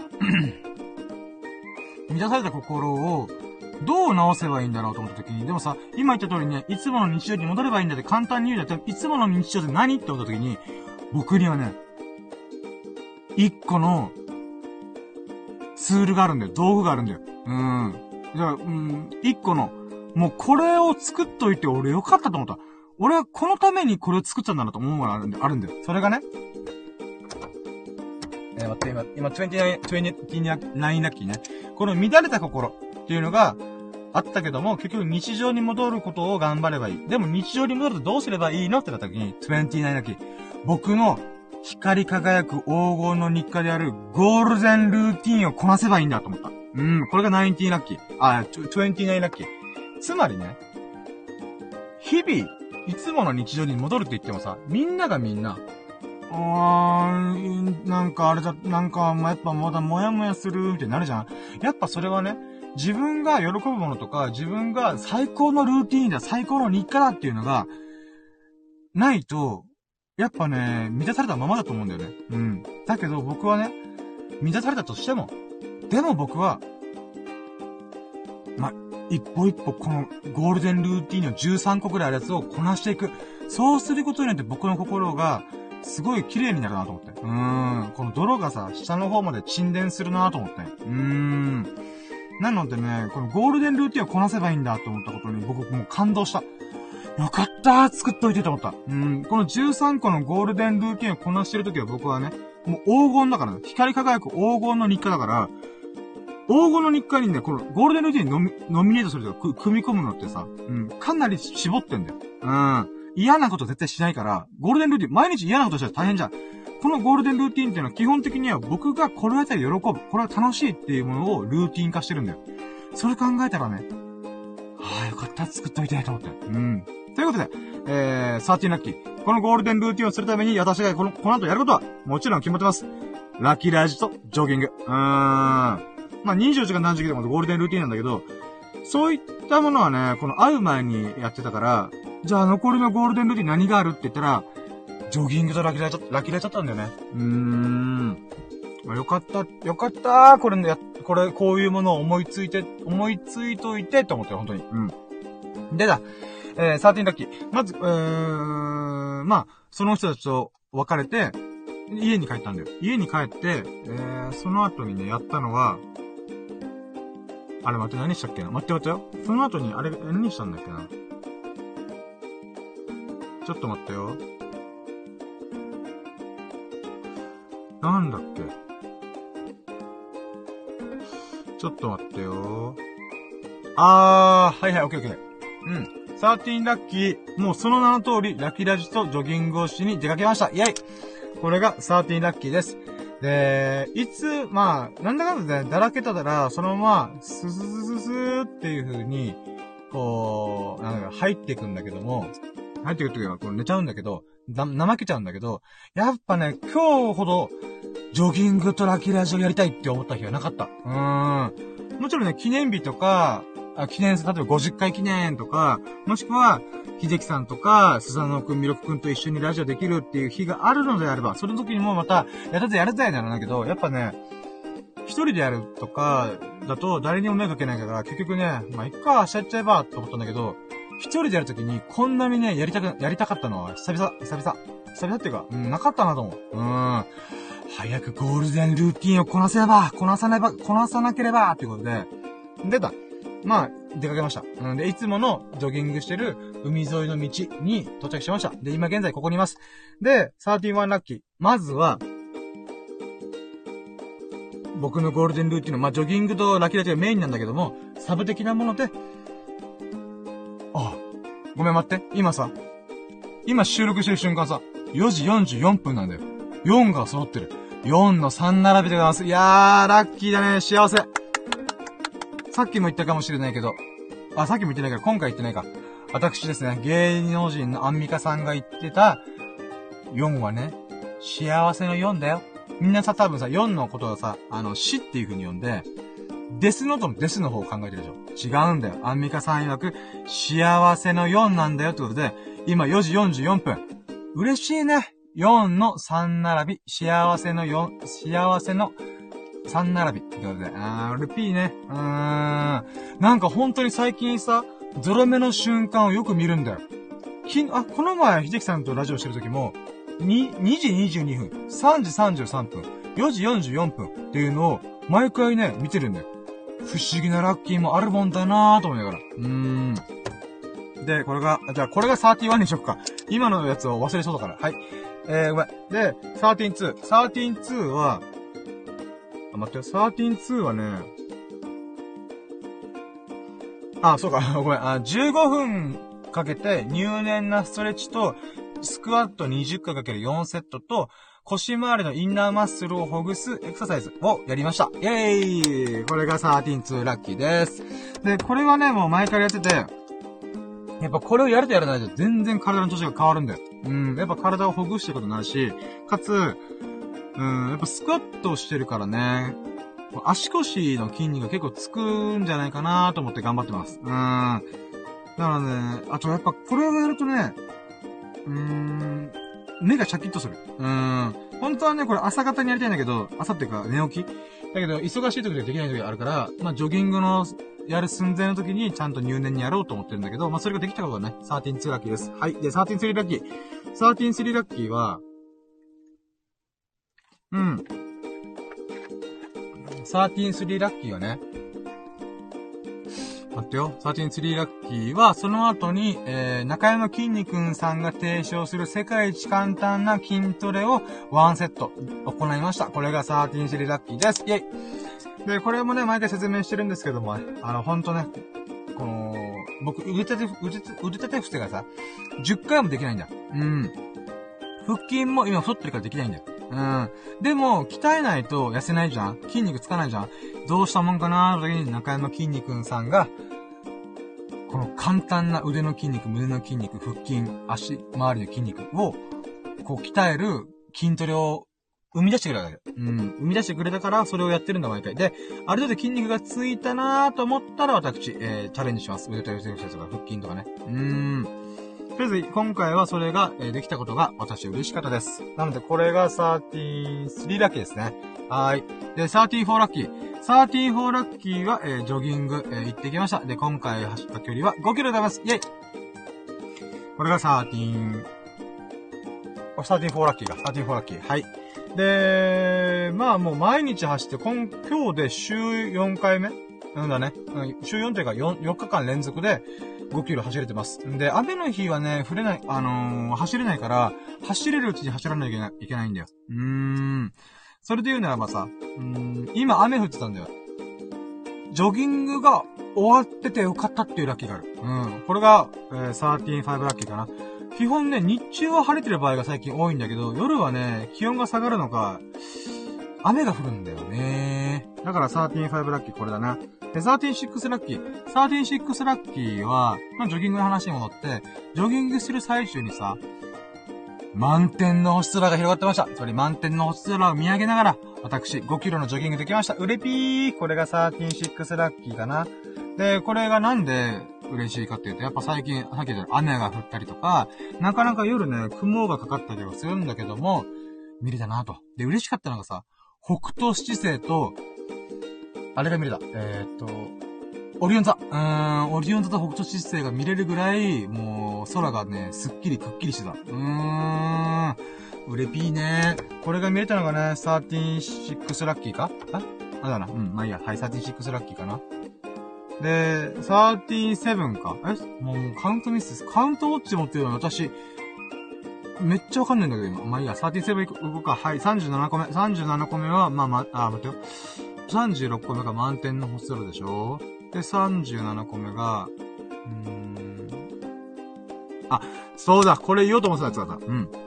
これがね、13ラッキー、Apple Watch のライト機能最高。これが13ラッキー。これどういうことかっていうと、僕ね、もともと Apple Watch 持ってたんだけど、まあ、喫水の Apple ファンだったから iPhone、MacBook、iPad、で Apple Watch って考えるならば、やっぱ連動してる方がいいから、Apple Watch もいつか欲しいなと思って、まあ、リサイクルショップで売ってたから、買っちゃえと思って買ったんだよね。で、その時は買ってよかったなと思ったんだけど、結局つけねえんだよね。もう基本ね、身につけるものが嫌いな人間だから、指輪とか腕輪とかネックレスとかピアスとか基本的には嫌な人なんだよ。なので、まあ、草履だから、基本的に草履で過ごしてるから、僕は。それぐらい何か身につけるものが苦手だし、かつ半袖半ズボンとかだったりするんだよね。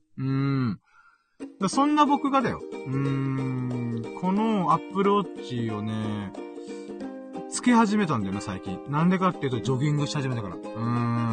ジョギングね、この何キロ走ったとか、今何分走ってるかっていうのは、やっぱ腕時計があった方が分かりやすいんだよね。で、あと何歩走ったとかもスマートウォッチだから、計測してくれるんだよね。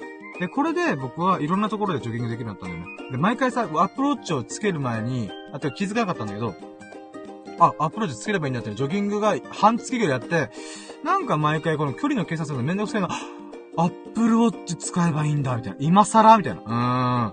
で、まあ、Apple Watch つけながら今ジョギングしてるんだけど、やっぱありがたいよね。で、いつも僕は夜にジョギングすることが多いんだよ。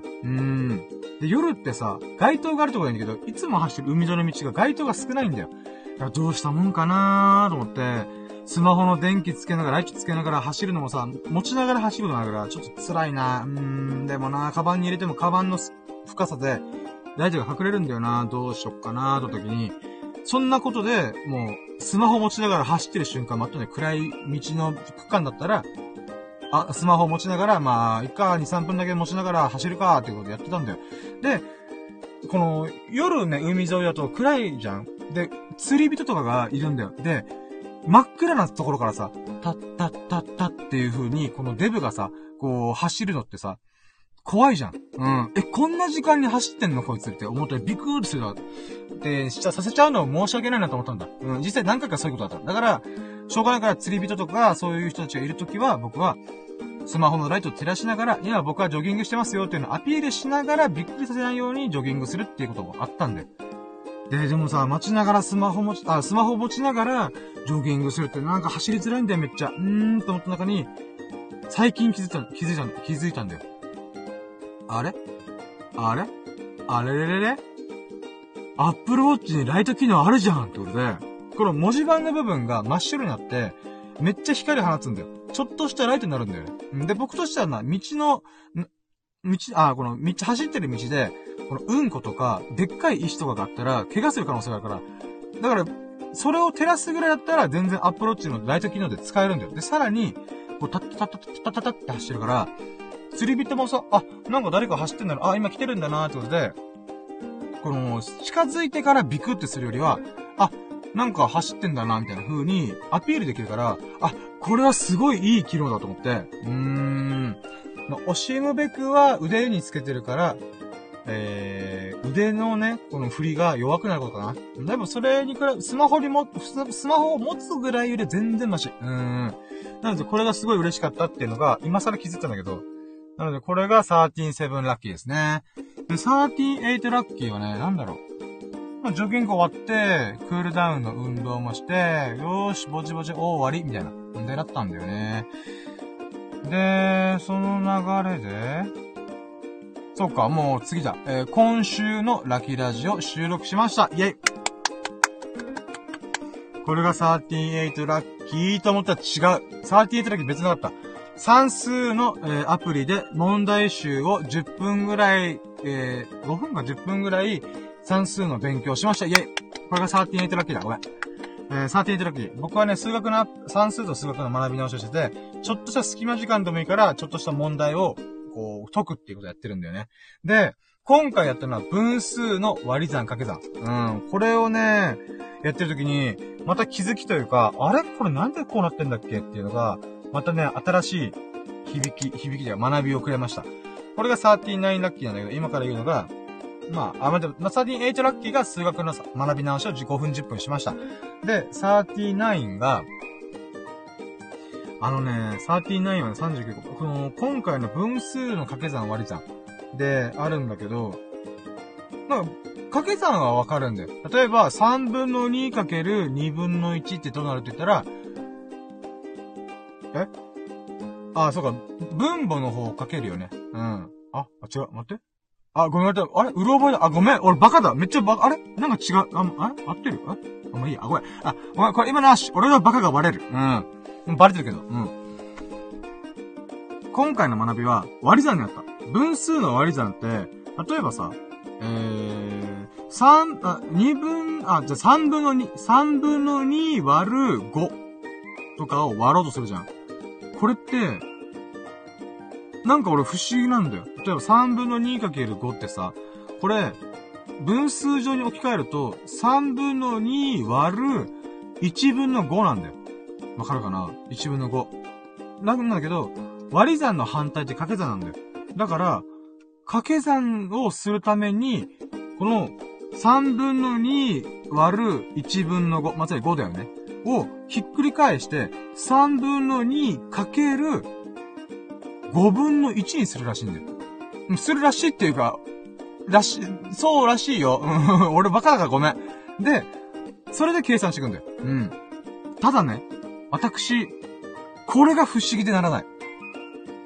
なんでひっくり返すのっていう。もちろんこれはね、掛け算と割り算で、この関係性があるから、これをひっくり返せばいいんだよっていう風に、みんな習ったと思うんだけど、でもね、僕はね、なんでひっくり返すの？なんで掛け算と割り算が、この逆の関係になってるのかが全くわからないんだよ。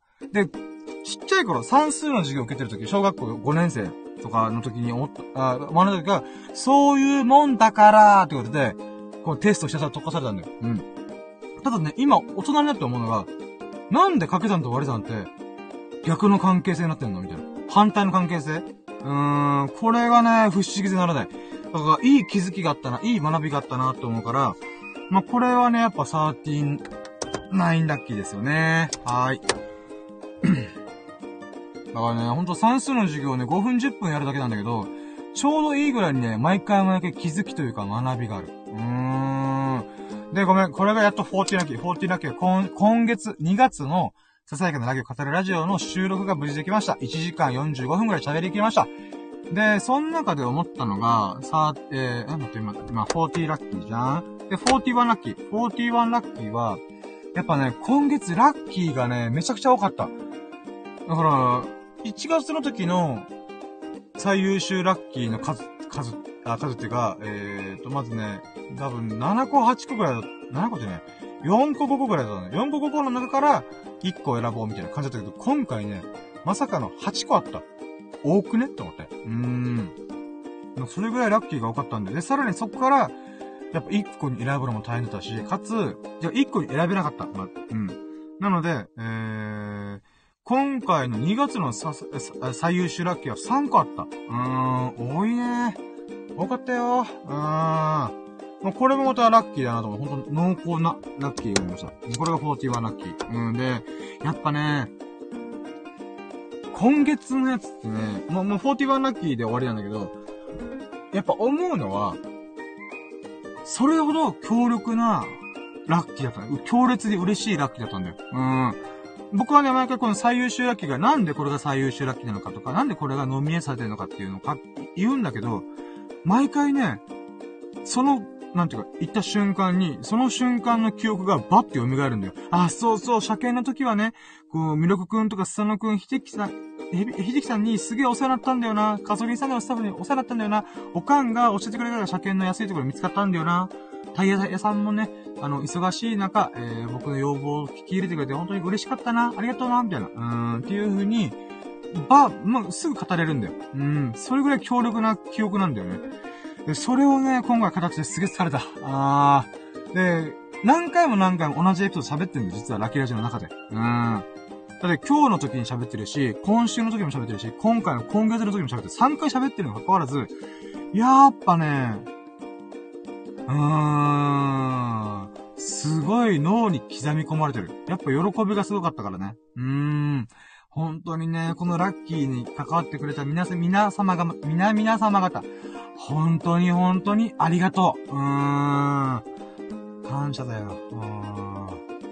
はい。ということで、まあ、そういう風に思いました。なので、2時間弱喋るっていうね、恐ろしいことしてましたが。で、13、待ってよ。じゃあ13じゃねえよ、今。40だ。42はね、まあ、その収録が終わって15分ぐらい休憩してたんだよ。でね、あ、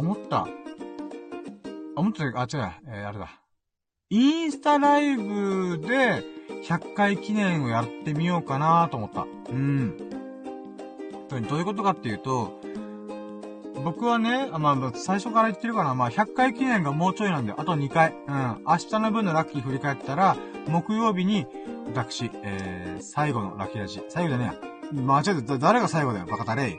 100回記念のラッキーラジを入れます。で、ばあちゃんの命日なんで、あ、ちょうどすごい不思議なタイミングでラッキーと思いながらやるので、どうせなら一瞬だけ顔出ししようかなと思ったんだ。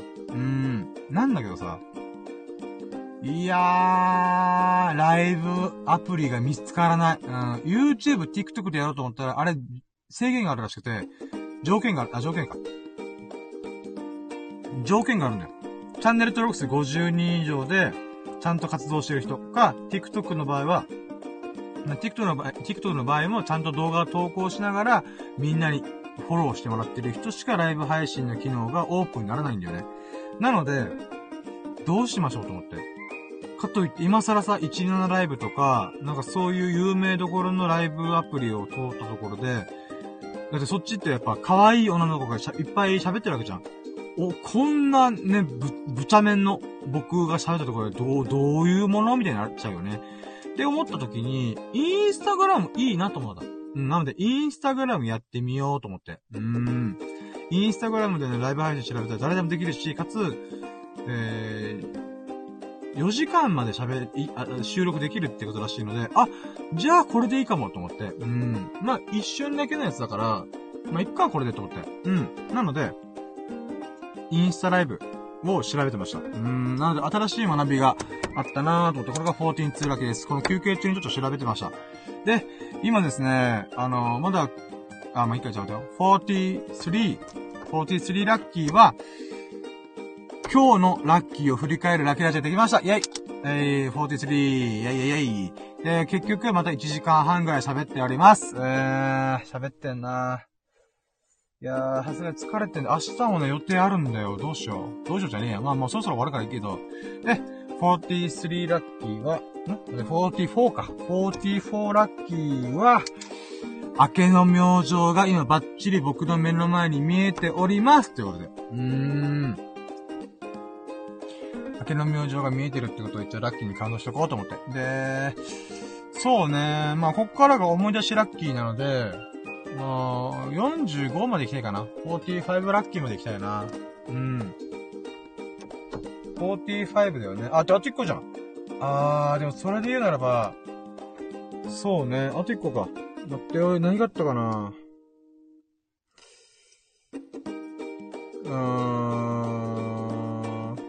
そうね、ゴールデンルーティンの話もしたしな。そうなんだよな。あと一個なんか出したいな。なんか一個出したいよ。でもまあこれにするか。一応さっきの中盤の話に被ってますけど、45ラッキー。やっぱり僕は自分の道を貫くしかないっていう風に改めて思い知らされました、今回。やっぱね、いい人たちなんだけど、いろいろ喋ってて、やっぱり自分とね、こう、方向性が違うなーっていう部分もあったんで、なんかね、やっぱ僕は、なんだろうな、やっぱそういう人間なんだなーとも思ったんだよね。いや、ほんとね、こんな僕とね、いつも遊んでくれてる友人とか家族、いつも過ごしてる家族とかはね、本当にありがたいし、マジで感謝してる。で、僕なりで恩返しをしたいなと思って日頃思ってはいる。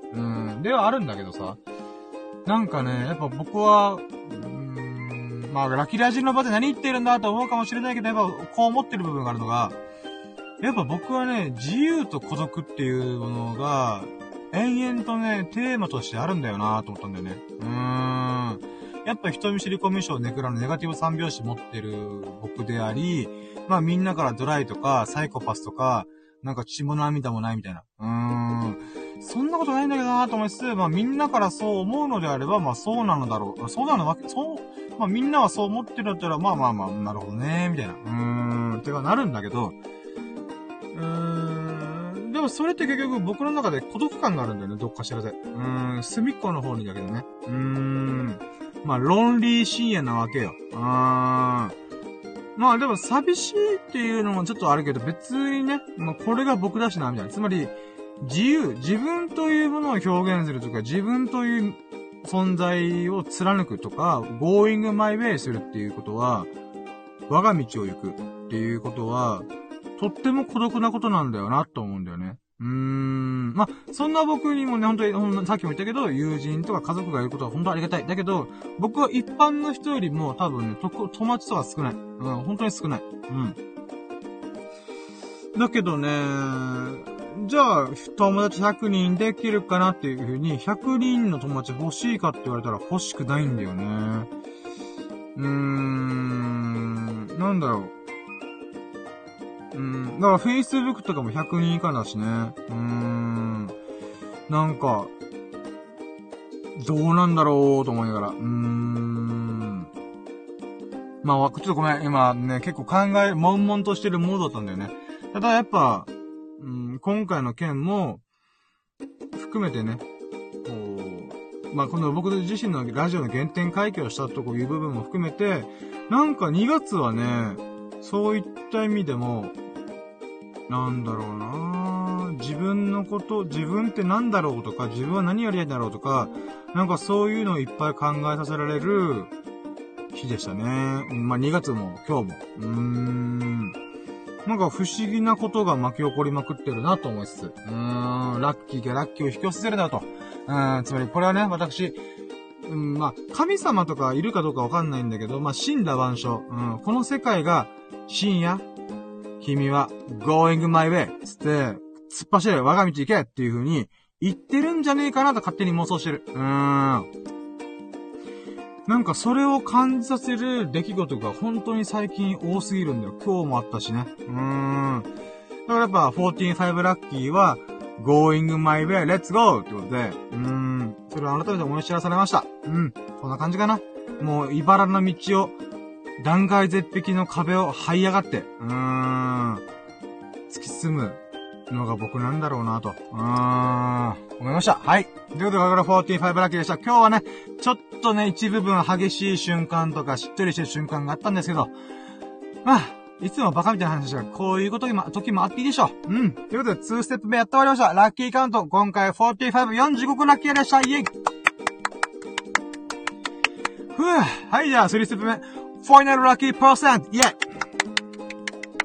はい、ということで、まあ、ファーストラッキーパーセントの時点で 115% ってことだったんだけど、まあ今日のね、結局ね、やっぱいろんな人が、まあ、数年ぶりにお世話になった人もあったし、自分の道というか自分の人生に考えさせられるきっかけにもなったので、そうね。OK、じゃあ今日のファイナルラッキーパーセント is200%。200%！ イェイ！はい、では 200% ぐらいじゃねえかなと私は思いました。まあ、85% アップ。まあまあまあまあ、ぼちぼちいい日でしたよ。まあ、そうね。心が乱されたことすらもラッキーだなと思ったんで、まあ結局それぐらいかな。200% ぴったりだ。いやー、今日もラッキーな一日でしたね。正直さ、今だから言うけどさ、僕はね、心が乱された瞬間、俺今日ラッキーラジ取れるのかと思ったんだよ。俺このメンタルでラッキーラジ取れる？マジでみたいな。って思ったんだけどさ、やっぱゴールデンルーティー、光り輝く黄金の日課。めっちゃ助かった。結局、自分を助けるのは自分しかいねえんだなと思ったよ。もちろんね、ほんと、車検とかさ、それに関しては本当に助かってるよ。うん。だけど、自分のね、なんかこう、ポリシーというか、信念とか、ほんと地獄のような日々を過ごした瞬間の時っていうのは、やっぱ、誰もね、助けようにも助けられない瞬間ってあるよね。今だったらそう思う。うん。だからこそ自分自身で、こう、強く生きねばならないなとも思ったんだよね。まあ、そういう考えができたのもね、やっぱこう、ゴールデンルーティンをこなして、自分が、まあ、何に喜ぶんだろうとか、なんだろうな、こう、楽しい日課？毎日あることとかをちゃんと見定めることができたからこそ、これだけメンタルが落ち着いてるかなと思う。ほんとね。私、泥の中に咲くハスの花のようでありたいと思って。もう仏教のね、象徴するシンボルにあげるハスのマークで。あ、ちなみに僕の背中にもね、ハスのタトゥー入ってるんよ。だからね、やっぱ私はもう人生をね、ハスのように生きるんだなと思ってる。無限の泥があろうと。無限に花を咲かせてあるよ、僕は。っていう風にね、ちょっとね、やっぱいろいろあったけどね。私はハスの花になりたいと思って。ハスの花のように咲き誇りたいと思ってね。あ、なんかちょっとサブエピソードなんだけどさ。僕、深呼吸するときにさ、この両腕を先っちょつけて、こう上に持ってって、ゆっくり横に腕を広げてって、まあ、深呼吸するんだよ。で、その後に腕をもう一回くっつけて、先っちょくっつけて、で、今度は上じゃなくて横に広げるんだよ、腕を。なので、なんだろうな、ラジオ体操、とりあえずそういうものをやるんだけど、最近気づいたんだけど、このポーズ自体が、ハスの花と同じだと思うね。わかるかな？これラジオで何喋ってんだこの野郎と思うかもしれないけど、なんかね、それに気づいたのがとっても嬉しかった。ラッキーっちゃラッキーだけど、これまあ数日前のラッキーだから別にいいんだけど、なんかね、ハスってるなーと思った。ハスってる。俺ハスってるよ、おい。ハスってるって面白いね。無限の泥だろうと何度も咲き誇る。いいね、ハスの花。やっぱタトゥー入れた甲斐があったよ。やっぱ私はね、この知的好奇心。クエスチョンとハス。この二つがね、大事だなと思った。何度も何度も泥から蘇ってね、咲き誇ってやりますよ、人生を。人生を謳歌したら、というふうに思ったね。はい、ということで、わけのわかんない話しましたが、これが、3ステップでございます。で、4ステップ。今日の最優秀ラッキー、イェイ！はい、ということで、今日の最優秀ラッキーなんだけども、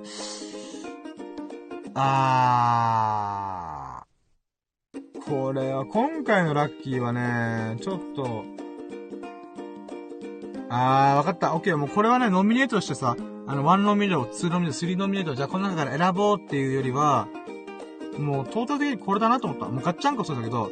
はい、では行きましょう。今日の最優秀ラッキーは、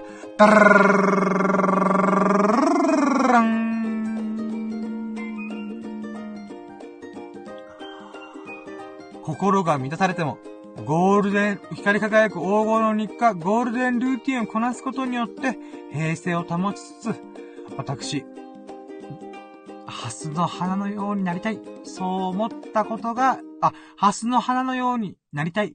もう一回言います。心が乱れたとしても、ゴールデンルーティンをこなして、Going my way で突き進んで、そして私は無限の泥の中に咲く。無限の泥の中に無限に咲き誇る、ハスの花でありたいと、そう思ったことが今日の最優秀ラッキーです。わけわかんないよねー。わけわかんないよねー。スピリチュアルぶっ飛んでる。麻薬でも飲んでるんですが、あなたって思うかもしれない。でも今シラフ。アルコールすら飲んでない。でもやっぱね、今回のやつを、今日ね、まとめると何だろうと思ったらやっぱここかな。心がかき乱せて、家門のようにお茶っ葉が待っていたとしても、ゴールデンルーティンをこなすことによって、いつもの日常、いつものメンタルに戻り、そのメンタルの状態で、Going my way をして、で、そこからさらに、ハスの花のようになりたいと。そう思うような一日でございました。喋った。はい、ということで、じゃあ、4ステップがこんな感じでございます。じゃあ、5ステップ。明日のラッキーカプセルを明日はね、皮膚科に行ってくるわ。ただね、もう、本当はね、あれやりたかったんだよね。市役所行って確定申告やりたかったんだけど、100回記念がね、もうすぐ控えてるから、ちょっとね、今はやめとく。やっぱ確定申告来週の月曜日に行くことにするわ。じゃないとね、もう俺、ちょっと今、やばい、マジで。もう100回記念に標準合わせて、もうそこに突っ走るからこそ、明日はもう皮膚科の先生のとこ行って、水虫用の薬をもらって、で、帰ってきたらね、もう100回記念の企画何しよっかな。天国にいるばあちゃん、極楽浄土にいるばあちゃんに届くように、僕、もう、全身全霊、全軍全身ぐらいもう、すべて出し尽くすつもりで、木曜日収録したいんだよ。だからね、もうそれ以外のことは、もう、一旦置いとく。まあ、ジョギングとかするかも、まあ、ゴールデンルーティーンはね、多少こなしつつ、それ以外のことは一切もう、組み込まない勢いで、木曜日を迎えたいなぁと思いました。なので、今日のラキカム、明日のラキカムについては、皮膚科に行けるなら行って、混んでたら、まあ、予約を次の日して、で、そこから、100回記念。だね。100回記念の準備をします。はい、ということで、じゃあ、今日のラッキーを振り返っていきましょう。まとめていきましょう。まずは、ラッキーパーセント。200% ございました。ありがとうございます。で、今日のラッキーカウント。45個。45ラッキーありました。やったね。ありがとうございます。で、今日の最優秀ラッキー。心が乱されたとしても、ゴールデンルーティンをこなすことによって平静を保ちつつ、かつ、ゴーイング前をしつつ、そして私はハスの花のようになりたい。そう思ったことが今日の最優秀ラッキーです。もうわけわかんない。後でちゃんと言葉にまとめよう。出た。明日のラッキーカムトゥル。それは、明日のラッキーカムトゥル1個目。1個目は、皮膚科に行って水虫を感知させる。で、その次、2個目は、100回記念の準備を入念に行う。この2つです。もうそれ以外はね、ちょっとゴールデンルーティンをちょっと一部はね、やらないようにしようとかね、考えるかもしれないけど、まあ、とりあえず明日で考えます。はい、ということで、もう1時間45分。結局ね、さっき2本撮りの1本目と同じ時間ぐらい喋った。というと、俺合計3時間喋ってる。24時間で3時間喋ってる。マジか。まあいいや。これがラッキーラジです。はい。ということで、私、今日もまた、ラッキーな一日を過ごさせていただきました。本当に、森羅万象、ありがとう。で、ここまで聞いてくれたね、1時間45分。なので、前回のね、収録した今月のラッキーも1時間45分。そこもね、聞いてくれたりとか、今回も聞いてくれてると思う。佐野くん、秀樹さん、本当にいつもありがとうございます。そしてね、ここの、それ以外の方もね、リスナーさんも、もうこんなわけのわかんない、もう、感情の波がどうなってんのこいつと思うような、情緒不安定ラジオでございます。でもね、1時間47分、45分、聞いてくれて本当にありがとうございます。嬉しいです。で、面白いな、いいなと思ってくれましたら、ハートマークやフォロー、そしてコメント、随時お待ちしております。で、あなたのラッキーもね、ぜひ、コメントで教えてもらえると嬉しいです。感無量。2本撮りで3時間喋ったってもう、脳内バグってます。いえ、レッツゴー。レッツゴーってなんだ。もういや、はい。ということで、ここまで聞いてくれた優しい皆様、その皆様、あなたですよ。このスマホを通して、電波を通して聞いてくれてる、そこのあなた、いつも本当にありがとうございます。そんなあなたが、そんな皆様が、ほがらかな日々と、幸多き日々を過ごすことを、心の底から祈っております。Thank you for listening. Have a nice day. はい、ということで、終わりました。お疲れ様でした。今回は98、Sharp98、98回目の今日のささやかなラッキーを語るラジオでございました。喋った。感無量。はい。ということで、今回で、98回。明日の分で99回。そして木曜日に100回記念。インスタでライブ配信するつもり。頑張りは初めて顔出しする。1年半ぐらい、このアカウント使ってやってたけど、顔出しするのは今回が初めてだからね。